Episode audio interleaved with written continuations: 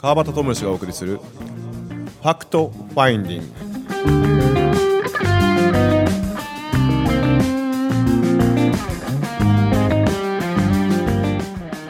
はい、えー今週も始まりました。 Fact Finding です、えー皆様いかがお過ごしでしょうか。実はですねすごい空間になってます今。あのーこのどう表現していいんでしょう？もうとにかく楽しみにしててください。ありがとうございます。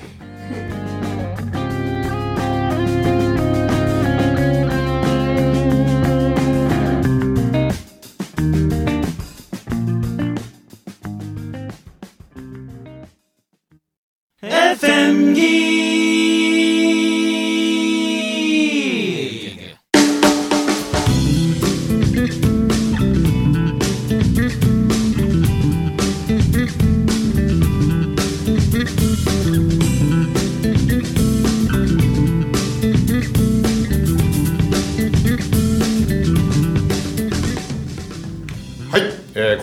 始まりましたファクトファインディングです。本来の自分を掘り起こすということで、えー30分間皆さんお付き合いいただけると嬉しいです、えーもったいぶらずにいきます。今週からの、えーゲストははい、この声で分かったかな？この笑い声で分かったかな？皆様、えー、川村真由美先生です。ありがとうございます。こんにちは、皆さん。いやーついに、はいそうですね。ファクトファインディング、はい、えー毎回一応なんかゲストをね、えー、と読んだりとか、はい。あの僕がこう収録しに行って、えー行ったりとかいろいろこうまあねこうつながりの中ご縁の中でいろいろこう話をしてあの楽しんでもらってるんですけども真由美先生にもはい、一応オファーかけてたんですよ、そうそうそう、そうだったんですよ。そうですよ、でも一応ね、一応学校もあったし。あそうでしたね。あそうでしたね。そうそうそう。禁止放送用語とかね。言っちゃいけないですもんね。そう、でも本当タイミングがきっと合う時に一番いい時に来るだろうなって思ってたんですけど。なるほど。めっちゃ一番いい時かなって思ってます。あそう。はい、ええ素晴らしいですすごい、もうそう本当、そうそうそう。はい。まああのーちょっと剛さんが寂しそうな顔したので。全さん。然いいよ。今週もよろしくお願いします。よろしくお願いします。ちょっと客観的に見とくわ。ビルさんお願いします。お願いしまはいす、ありがとうございます。どちらかというとね、はい。僕の方がすねとうかもしれんよ。ああそうですか。だって俺あそうやね。ず電話してるーっ時に。いやずっとで結構な古い付き合いやけど、はいはい。僕のスタジオ来たんも初めてやし お俺のラジオ局で俺の番組の前にバタの番組から出るってね。そうなんです。そうなん、そうなんです。そうそうそう本当に。まあでも嬉しいですけどねやっと来てもらったん。で、なるほどなるほど嬉しい、嬉しい、はい。だからねそのタイミングっていうのは、はい。なんかベストなタイミングみたいなのがあるって言ってましたけど、うんはい。どういうところでなんかそういうのを感じてますか？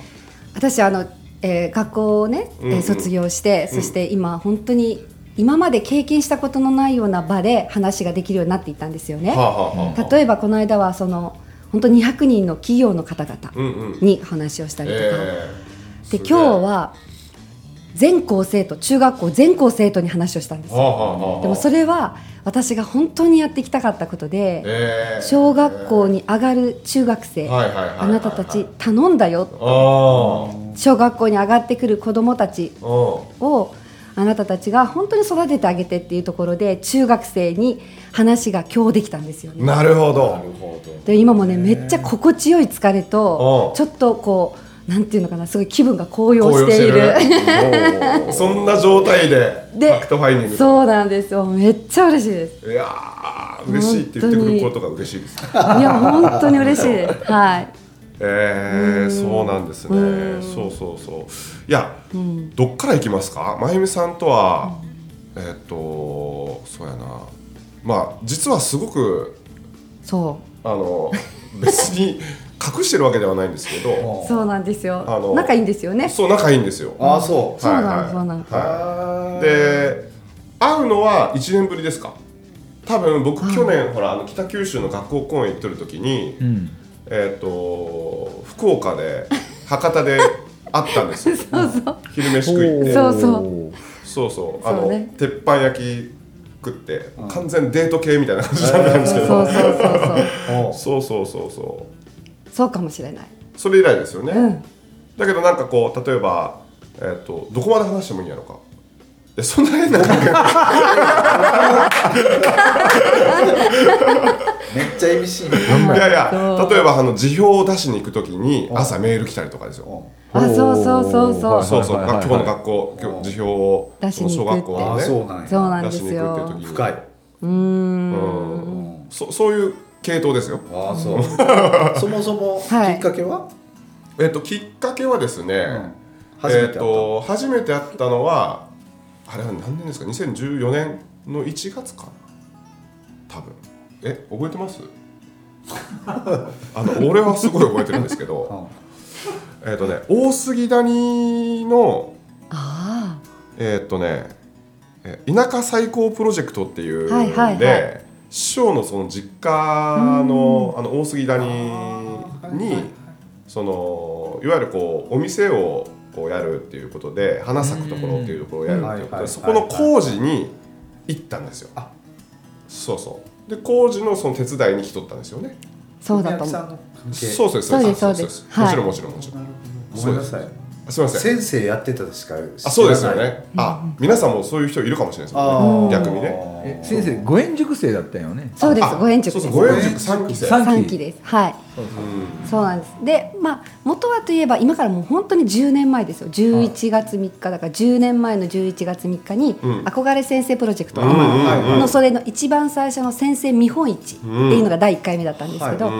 その4人の中の1人に選ばれてで話をしたんです。はい。はい。それが始まる。始まりでその時に文明さんに終わった後にまに、あ、スーツケースを買いなさいと言われてはええ。そうなんです。でで一番好きなスーツケースを買いなさいって言われて一番好きなピンクの花柄のスーツケースを買ったんですけどはい。今はそれを持って歩いていると。はえ先生時代は？もうやってたんですやってたんですよね。月から金まで学校行って、はい。土日ははい。公園、うん。でえー、と中学生が今日初めてって言いましたね中学生の人たちに講演をしたのを初めてあ。あああでじゃあ今までは？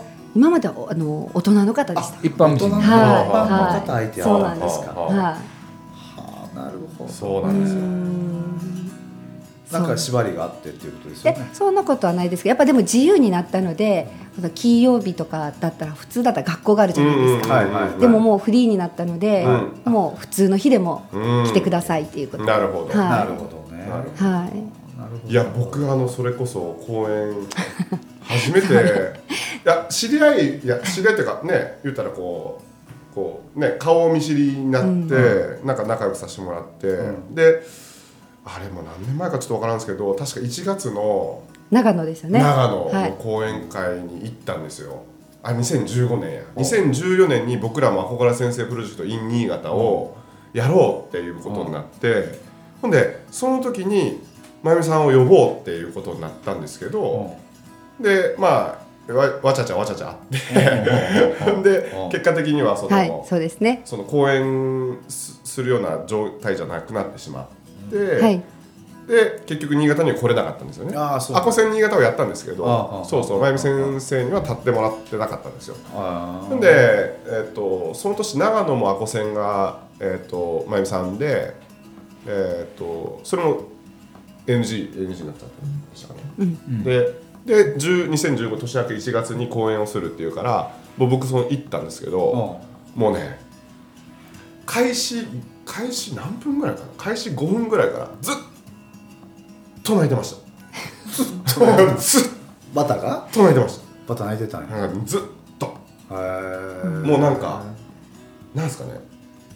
多分服洋服洋服まあ洋服着てるんですけど、あのなんかティッシュとかタオルとか持っていかなかったんで、ん。もうぐっちゃぐちゃ袖とか、へー。鼻をこうね、うん。肘の部分でこう、うん。吸って、うんさっきも泣いとったけどな。そうそうそうそうそう。もうなんかぐっちゃぐちゃであ1時間半とかですかね。そうですそうです1時なんでなん間で始まりが？始まりから。いやそのそうそう始まりからその要は、えっ、と真由美さんがこう伝えるその子供たちとのこの関わり合いの中で、その変化というか本当にこう本当の愛にこう気づいていくみたいなプロセスがあるんですけど、もうねそれをこう聞いてずーっと泣いてました。そのやっぱここそれがこう自分のね子供の頃小学生の頃の自分とこう同期されるというかね。そのいじめられてた自分とかもおったし、なんかそのなんやろうなこう病気した自分もおったし、うん。なんかこうもちろん楽しい、ね、のもあるけれども辛くて苦しいとか、うん。なんか真っ暗闇でっていうのもあったんで、その自分とその同期してしまって。ああなるほどね。バーって。うん。その本に書いてあるもちろん。内容のこととか。内容のあります。ねね。はい、ありますよね。そうですね。はい。そうそう。うん。だってこの本もいや俺やばいな。やばかったやばかった。進めなかったですもん。今あのね子供たちの光る声っていうあの真由美先生の本が手元にありますけど。うん。進めない。もう言ったらもうパーってこう読めそうな感じ。簡単にパーって読めそうな感じですけど。あもういちいちいちいちわパタンって閉めてかるわかるガーって泣いてで次に進もうと思っていちいちパタンって閉めてうわーって泣いてもう進めない。ん。ですよねあの起き上がれなくなったとこあるじゃないですか、はい。あので子供がほら石にない。てて。はい。で子供が来てくれてうんって、生きてるだけでいい、はいうん生きてるだけで。うんもうたまらんかった。それだけ覚えてるかもしれない。そうですそうです。生きてるだけでいいって。いいってね。それをその前にね亡くなられたうん。子たちが、実そうはですそうです。ね、うん。一番言ってほしかった言葉だっていうことに気づいたっていうところがすげえなと思って。もう私が今こうやってちゃんと生きてられるのはもううん子供たちのおかげなんですよ、本本当にもうんうこう私はもうもう最後に私のところに頼りに来たやっぱ生徒を救うことができなかったっていううん。その自分を責めるところからどんどん落ちていくんだけれどうん。でもやっぱりそんな私を諦めないでうん。それでも先生学校来てって言ってくれたのはうん子供たちでうん。行った時には全員門のとこで待っててくれて。えー。なんで先生が今日来るのを分かってたのって言ったら知らなかったよってニコニコとしてるんですよ。知らなかったよ僕たちって。でも先生が学校に来なくなってから僕たちはずっとここで待ってたって。えー。もうねその言葉を聞いただけで私はもうこの子たちを絶対に守るって。あうーん。だからなんかその自分のなんかこう気持ちとか生きる道とかっていうのは子供たちが光を照らしてくれたんです本当にあのみんな昔は子供だったんですよね。で本当その純粋な気持ちっていうのを大人になっていく上でどこか忘れていく。うんでも教室で向かい合ってたらあそうだったよねって思い出させてくれる。でいつの間にかそれを伝えたい。たくさんの人に伝えたい。って思うようになっていった。んですえーもう泣けてきた。もう泣いてる。もうなんか初のやばいね。今日よう泣ける今日今日。よう泣いてるな。そうそうそう。な今日っていうかまあいつもなんあいです。つもか。そうか。俺も泣いてきたわもうあかんうわんああそう。私が守ってあげる。うん。守らなきゃ？そうですね。守ってあげたいと思いました。守ってあはい。はい。うん。たまらんね。なんか開始15分でうん。持ってかれましたね。想定内。想定内。想定内。はいあのー今までこれ何回ぐらいもう40回近く40、まあ、50回もうそろそろいくかなっていうぐらいなうん放送ですけど初じゃないですかこういう雰囲気そやな。そやな。すごいもんだってここの今なんかエネルギーが。そそうですか。この空う間もうあがったかいし、ああの門の話からもう速攻で持っていかれたでしょ、うん。もうすぐ僕この曲も用意させてもらって。さすが。この花水木を聞くと僕はこのあの話が全部浮かんでくるなるほど。そうですね。二人やったけど。だからもう一番最後の日、はい。子供たちとの一番最後の日は私から校長先生にお願いをしてはい。私から私は先生を辞めるっていうことを言いたかったんですよ。校長先生からではなくてうん私から言わせてください。っていうことでもう本当にもう緊張して子供たちに「先生は先生を辞めるから」ってうん。言った瞬間「えっ?」ていうその「えっ?」ていう一文字だけでした。とはシーンとなって聞こえてきたのはもう涙声で。で次にあの子たちが言ったのは「先生僕たちみたいな子供たちをたくさん作っていってねって言ったんですよ。えー、すげえ。誰一人としてなんで辞めるのとは言わなかった。な誰も言わなかったです。そして最後の生徒にしてくれてありがとうってみんなが言ってくれたんですよ。もうね泣けてきてたまらなくて。俺も受けてきたそう。これラジオにならへんもうずっと喋っとってくださいそう。そうなんですよ。でそれから3日後に3日後ですよ。3日後には今度は学年全部とのお別れの日が来て学年みんな150人の前であの本当にありがとうって言った瞬間に150人みんなが一斉に立ち上がったんです。で150人のキラキラ朝礼が始まったうわそう。キラキラ朝礼朝礼を一緒にやってるんですやってたんですけど、子供たちと。は私た私に最後の送り言葉でキラキラ朝礼が始まって。で子供たちが去った体育館には1枚の紙が落ちててそこに樺村先生をに感謝をするシナリオって書かれてるのがあってうちのクラスの子供たちはその私が学校を辞めるって言ったその日から3日間で学校全部動かし子供たちみんなに教え先生に印刷してもらい私たちがやってた朝礼を全クラスに教えに行ってたんですよ。すごくないですか子供たち。瀬まゆみさんが知らないところで知らないところで。すすげえマジで。ちょっとティッシュいいですか俺も。ティッシュがいるな。なんすよこれマジで。これ。本当。すごい、へえなんか本当にこううーん覚悟が決まった瞬間でしたね。うーん。そうもう本当にそのこの子供たちの素晴らしさを私はもう全国そしてもう世界に広げていくんだというふうに誓った日でしたね。うん。絶対に忘れない。うんやっぱり人を思いやる気持ちってみんな持っているんだけれども誰かのためにお金をもらうわけではない。何かをしてもらうわけでもない。ただありがとうを伝えるためだけのために自分の時間とかそれから考えとかを使ってありがとうっていうその瞬間のためだけに動くあの子たちっていうのはあすごいすごいと思います。うん何も言えね何も言えない何も言ええ。ない何も言えねえ今日。俺仕事ならへんすよそう。収録しに来たのか泣きに来た泣のかやべえ。これは。そうそうですね。うんうんうん。結局先生は二十何年？二十三年間23先生をやってきま。す。はい。それが今年。今年のね三月三十一日。はい。なるほどね,、うん。ね。はい。でももうその前にその1年ぐらい前にビリーさんとはあのコラボ講演をやっていたんですけどその時に ビリーさんが私の顔見るなりいつ辞めるって 言ったんですよ。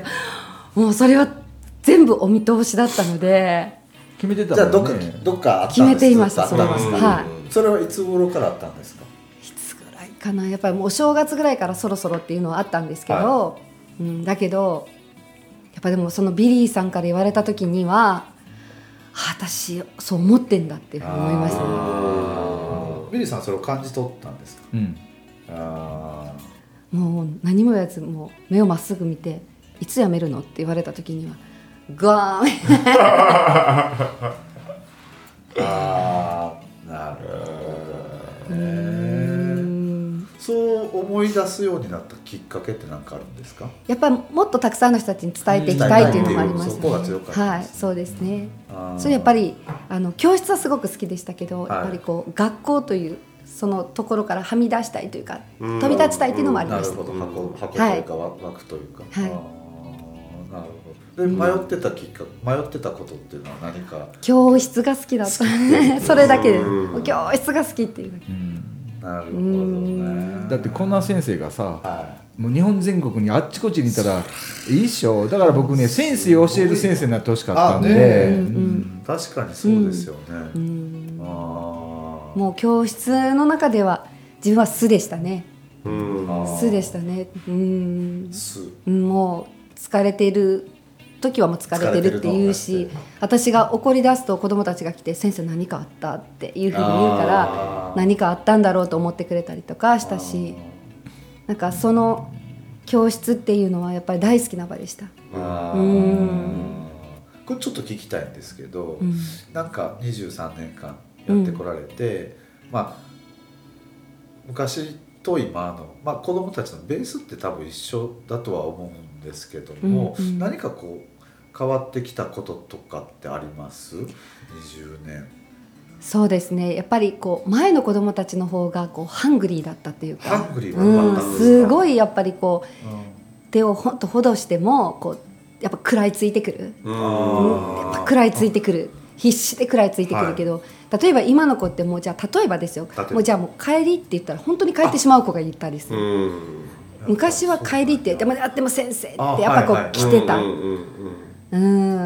来てましたよね。だ。けど今帰りって「おいおいちょっとちょっと待ってよ」みたいな。本当に帰るんかい。みたいな大阪に本当じゃないやろみたいな。何してんのみたいな感じです。なるほど。これって何か原因というかあるんでんですすかかねね。などう思いますかバタちゃん？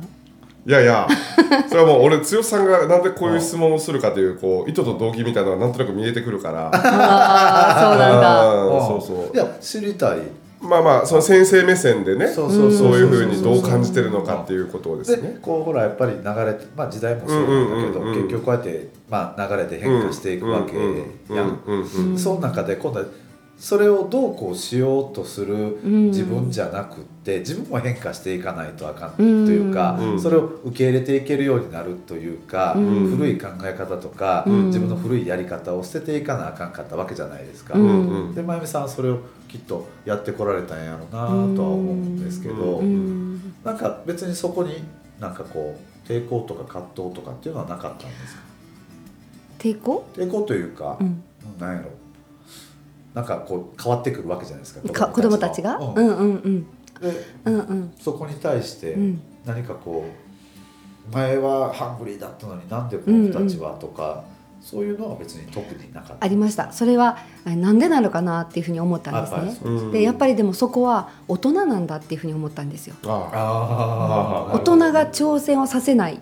はい。子供たちに、はでも大人も挑戦してない。あああだからあ。保護者会があるじゃないですか。お母さんたちに夢を聞くわけです私。そしたら、うん。いやうちの子がねって、はい。サッカーでとかうちの娘がねっていやいやあのお母さん自身の夢が子供自身の夢になっていてて、はい。そこはやっぱりお母さんたちがやっぱもう一歩こう自分自分の夢っていうのを持ってなくって挑戦してないっていうところがあったのでうん。懇談会はその子供たちの話をするんじゃなくて勉強会をしてました。あ子供を変えるんじゃなくてまず大人を変えよう変えよううん。それとやっぱりそのことを伝えなければいけないので学級通信を書いてました。ほとんど毎日。あ私は手書きで書くんですけど、うん。こんなこと、まあ、怒ったこともです。こんな人はい。怒ったと、はでなんでかって言ったらこんな子になってほしいからって。